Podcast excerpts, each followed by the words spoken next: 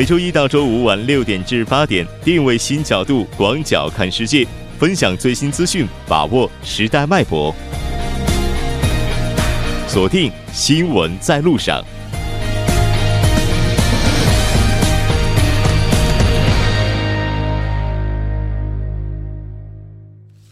好了，半年过后，欢迎回来，这里是正在为您直播的 T B S E F M 新闻在路上。稍后第二部节目当中将为您带来新闻在中国走进世界以及新闻字符。那接下来是广告时间，广告过后马上回来。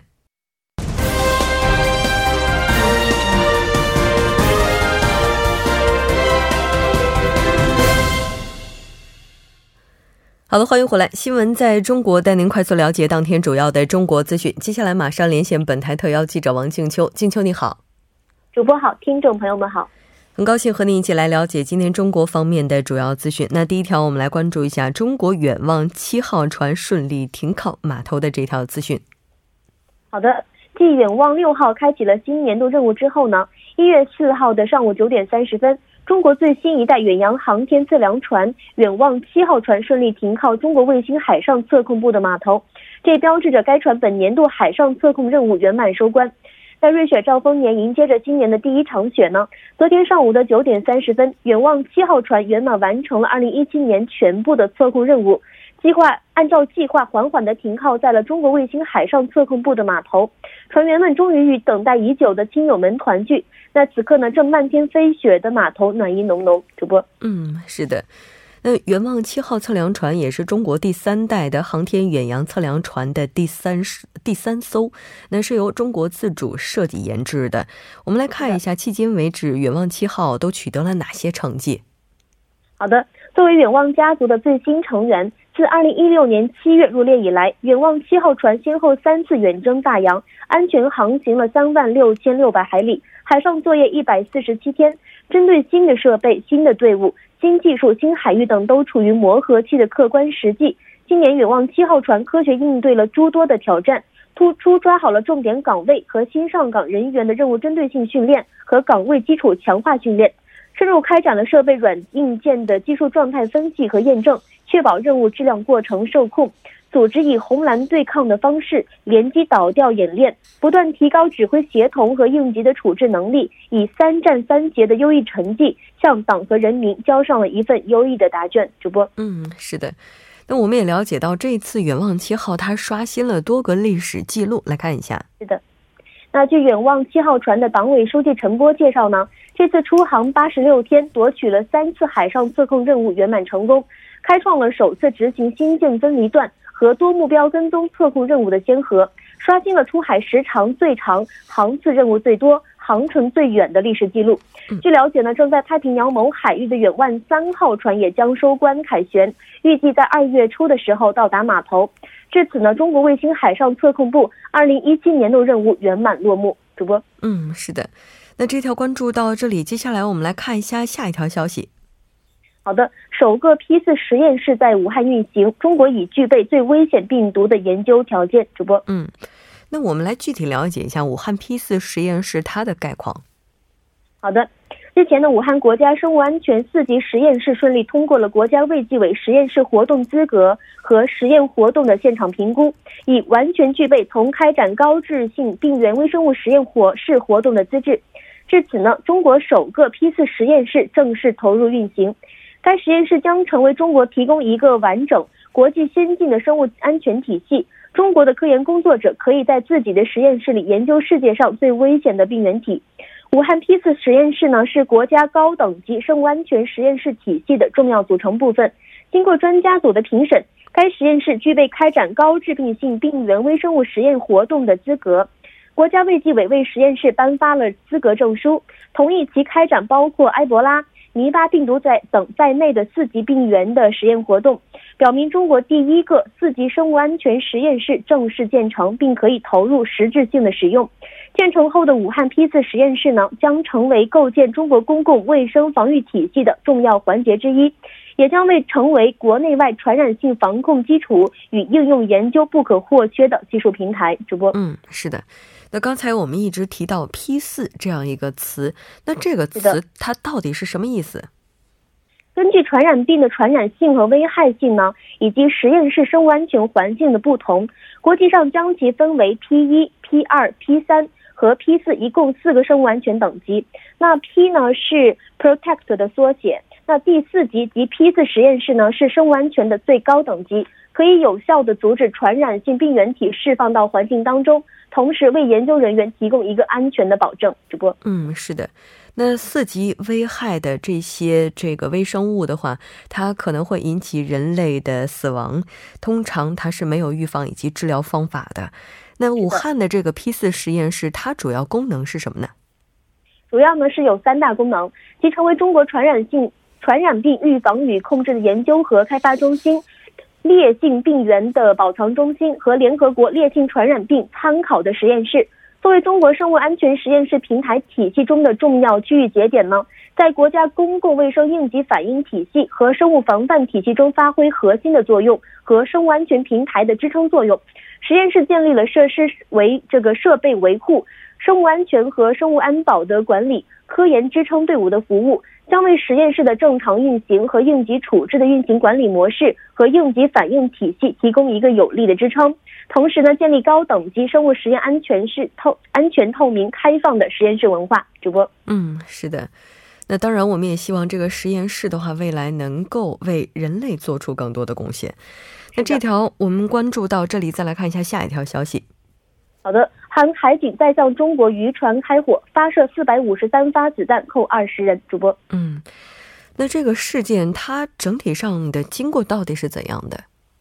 好的，据韩联社在昨天报道呢， 韩国西海地方海洋警察厅称， 当地时间的四号早上九点四十分， 韩国全罗南道新安郡可居岛西南方向 三十五海里的海域， 发现了五十余艘 六十到八十吨级 中国渔船进行一个非法的捕鱼作业。 韩联社称呢， 韩国海警投入了 一千五百吨级 和 三千吨级 的五艘警备舰艇、 一艘渔政船和一架直升机来应对。 报道指出呢， 有中国渔船涉嫌非法捕鱼被韩方的海警扣押， 为帮助其逃脱， 其他渔船与韩国的海警发生了冲突， 遭到了班组武器的警告。 韩方海警使用了 K 二步枪 发射警告之后， 用 M 六零机关枪 发射了四百五十三发子弹。 此外， 一艘接近 三千吨级 韩方警备舰艇的中国渔船 也遭到了 K 二步枪 发射警告， 随后中国渔船撤离。 最终呢，韩方海警扣押了两艘 涉嫌非法捕捞的中国渔船， 并将船上的二十名船员 移送到全罗南道的木浦市，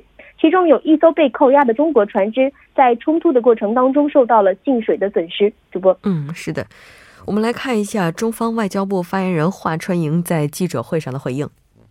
好的。 那华春莹表示呢， 中方历来高度重视涉外渔业的管理工作， 积极采取有效的措施来维护相关海域渔业的生产秩序， 希望韩方妥善处理相关的问题， 在执法过程当中不要采取危及人员安全的过激手段， 切实保障中方渔民的安全与合法的权益， 并与中方加强沟通， 共同维护有关海域渔业的生产秩序。 主播，嗯，好的。 非常感谢静秋为我们带来今天的这期连线，我们下期节目再见。 主播再见， 听众朋友们再见。 稍后为您带来我们今天的走进世界。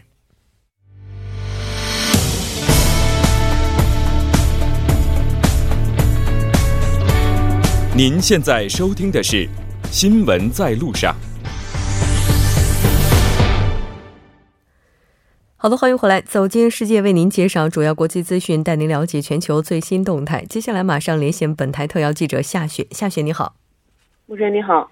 那第一条消息我们来关注一下美国与这个这个巴基斯坦地区因为军事援助问题而产生的一些问题。 好的，美国国务院新闻发言人诺尔四日表示， 美国将暂停绝大部分对巴基斯坦的军事援助， 理由是巴基斯坦反恐不力。 诺尔特在当天的例行记者会上表示呢， 对巴暂停军事援助并不是永久的， 但要看巴基斯坦政府的反恐行动。 他说除非巴基斯坦能够对塔利班等采取果断的行动， 否则呢这种暂停仍将持续。 嗯， 那面对美国可能会暂缓援助计划这样的一个信息， 巴基斯坦方面他们的态度是怎样的？巴基斯坦方面呢是表示了强烈的不满，称呢，这个巴基斯坦在九一一事件以后，作为美国的反恐盟友是付出了甚多，但是美国呢却视而不见。而这个国务院的发言人诺尔特四日在记者会上也是承认了巴基斯坦在某些方面协助反恐，但人士表示呢，他们没有采取必要的措施打击恐怖分子。而且诺尔特当天，但是他没有，并没有给出这个暂停军缓的军援的这个具体的数据，只是说呢，仍在就这个相关的数额进行讨论。而《纽约时报》引用政府官员的话说呢，数额大概是十三亿美元。《华盛顿邮报》称呢，鉴于美国政府已经暂停了 二点五五亿美元的对巴军事援助，当天国务院新宣布的暂停，绝大部分的这个军援呢，在短期内的实际效果是有限的。嗯，是的。那当天诺尔特还在另外一份声明当中表示，国务卿蒂勒森也是严重违反宗教信仰自由，将巴基斯坦列入了特别观察名单。那这条我们关注到这里，再来看一下苹果门事件目前最新的进展。是的，此前就有报道称呢，这个苹果公司为了延长电池寿命，降低一系列旧机型运行的速度。这个丑闻爆发之后呢，苹果就是出出台了一系列的措施。而据这个巴克莱银行分析师得出的结论称呢，苹果公司把更新旧机型的电池价格从原来的七十九美元降至二十九美元的这一决定呢，将给这个公司带来一百亿美元的损失。嗯，但是不管怎么样，在丑闻爆发之后，对于公司来讲的话，现在可能也面临着一个危机公关的问题了。那刚才您提到了说这个智能手机，它除了这个在电池方面降价之外，它的这一措施也会让公司公司的智能手机销量减少。我们来看一下这个损失大概是怎样的。那没错，因为这个分析师指出呢，根据他们的调查，电池损耗是消费者购买新苹果手机的最主要的原因。随着换电池价格的下降和智能手机性能的提高，专家预测呢，大概在这个二零一八年，苹果手机的销量将减少一千六百万件。嗯，那分析师也是认为，苹果的这次公关措施可能会对公司的销量产生非常不良的影响。就像您提到的，可能人们就是因为手机的电池出现了问题，所以才会选择更换机型。那当然，这个苹果公司也是有意降低老款机型运行速度，就这样的一种措施来向消费者进行道歉。那这条关注到这里，我们再来看一下下一条消息。好的，最近美国和加拿大发布警告，称近期应当避免使用长叶生菜。长叶生菜呢，是北美一种经常被用于制作三明治和沙拉的食材。在这个过去的七周时间内呢，美国十三个州和加拿大的五个省都出现了感染大肠杆菌的病例，现在已经造成了两人死亡，五十多人正在医院接受治疗。感染的原因呢，目前推测正是由于这个长叶生菜所导致的。嗯。那截至目前已经确认的感染大肠菌以及死亡的人士，他们在全球范围内的分布情况如何呢？目前的话，主要是在北美地区，像加拿大的安大略、魁北克等五个省的居民，以及像这个美国感染的病例的话，主要是出现在这个伊利诺伊、印第安纳、密歇根、俄亥俄等十三个州。据悉呢，各州病患在发病前的一到十天内都曾经使用过食用过这个长叶生菜，所以目前的话，这个美国的消费者报告自行的调查结果显示呢，这个致病的病源是被确定为这个长叶生菜了。美国疾病管理预防中心也是希望消费者近期内尽量不要吃这种食物。嗯。那消费者报告当中也是指出了，食用这种长叶生菜的话，它可能会诱发大肠菌感染。那这个感染的原因到底是什么呢？感染呢，这个消费者报道的这个负责人表示呢，说这个长叶生菜是常用的食材，因此需要特别的注意。尽管大肠杆菌的病患大部分是因为这个食用肉类和乳制品感染的，但是水果和蔬菜也是可以通过这个动物的粪便、生肉、家禽、海鲜等所携带的病菌被污染。虽然大部分的大肠杆菌是无害，但是一部分呢也会引起呕吐、腹泻、腹痛、发烧等食物中毒现象，有可能会威胁到这个免疫力低下的老人、儿童的生命。同时呢，它也是发出警告称，目前所有种类的长叶生菜都有可能被这个大肠杆菌所污染，使用前的清洗并不能有效的清除这个有害的病菌，降低这个致病的风险。 嗯，也就是说在感染期间或者说在这种细菌流行期间应该要避免食用这种蔬菜是最为安全的。那这条我们关注到这里，再来看一下下一条消息。 好的，俄罗斯媒体称呢，俄罗斯新西伯利亚州紧急情况部门消息人士称呢， 经初步调查，有七名中国公民、两名吉尔吉斯斯坦公民和一名俄罗斯人在当地的鞋厂发生的火灾中丧生。 嗯，那这次火灾发生的具体地点是在哪里呢？并且在这场火灾当中，截至目前有多少人丧生呢？ 目前呢是一共有十人丧生。这个火灾 当地的这个部门呢是在四日的上午九点接到了这个伊斯基季姆区的这个某个鞋厂的车间的火灾报警。 浓烟以及厂房的特殊结构呢，给灭火工作是增加了极大的难度。 目前的话，明火是已经扑灭了，正在对火场进行清理。而根据这个报道称， 稽查委员会发言人介绍，他们已经根据这个俄罗斯的刑法第二十一条第二百一十六条的内容， 就是生产过程中违反安全规程，因疏忽导致两人及更多人丧生，对这个火灾是立案调查。根据该机构掌握的信息呢，消防队员已经扑灭了两千平方米范围内的明火。初步断定这个失火的原因是因为电线短路，具体的更多的死亡人数呢将在这个调查人员勘查勘察现场后宣布，目前的灭火工作还是在继续的这个进行当中。 嗯，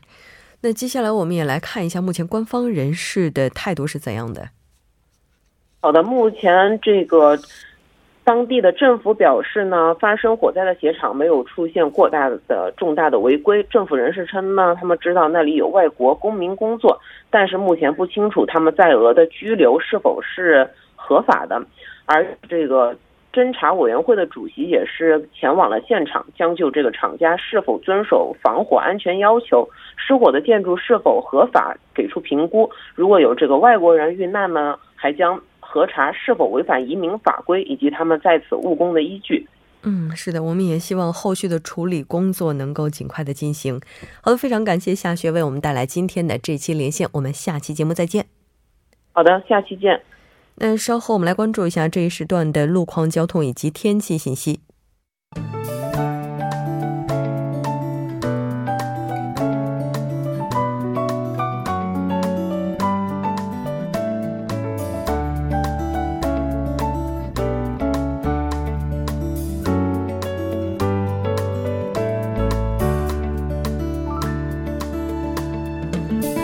晚间六点四十八分， 依然是由程琛为大家带来这一时段的路况及天气信息。 我们先来关注一下来自首尔交通情报科发来的晚高峰实时路况。 首先是在南部循环路道谷方向良才地下车道这一路段， 之前发生在一车道上的私家车翻车事故呢已经得到及时的处理， 路面恢复正常。 下一则路况来自中路中路四街至中路五街这一路段， 之前在五车道上进行的道路施工作业已经结束， 您可以正常通行。 好的，我们再来关注一下天气。 最近的天气的走势呢较为平 气温与往年相比呈持平或偏高的态势。 明天开始呢，受到来自中国山东半岛的高气压影响，全国天气晴好宜出行。 来关注首尔市未来二十四小时的天气预报。 今天夜间至明天凌晨晴， 最低气温零下六度。 明天白天晴转多云， 最高气温二度。 好的，以上就是这一时段的天气与路况信息， 我们稍后再见。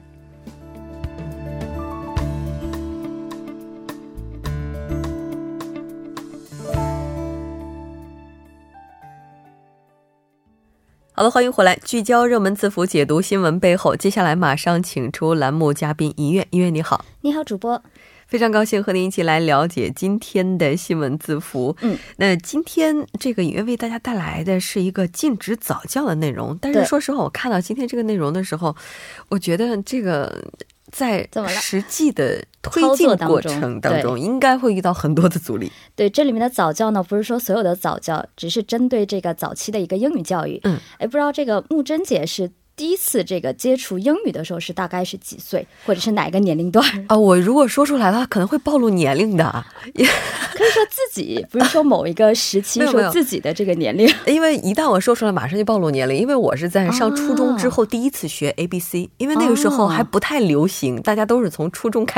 对，好像现在的中国这个正常的英语教育是从小学三年级开始，对，我有侄女是这么做的，但是同样可能他们也会在更早的这个年龄段进行这个英语方面的这样的一个课程。那现在呢，韩国政府呢也是表示呢要全面禁止这个早期的英语教育，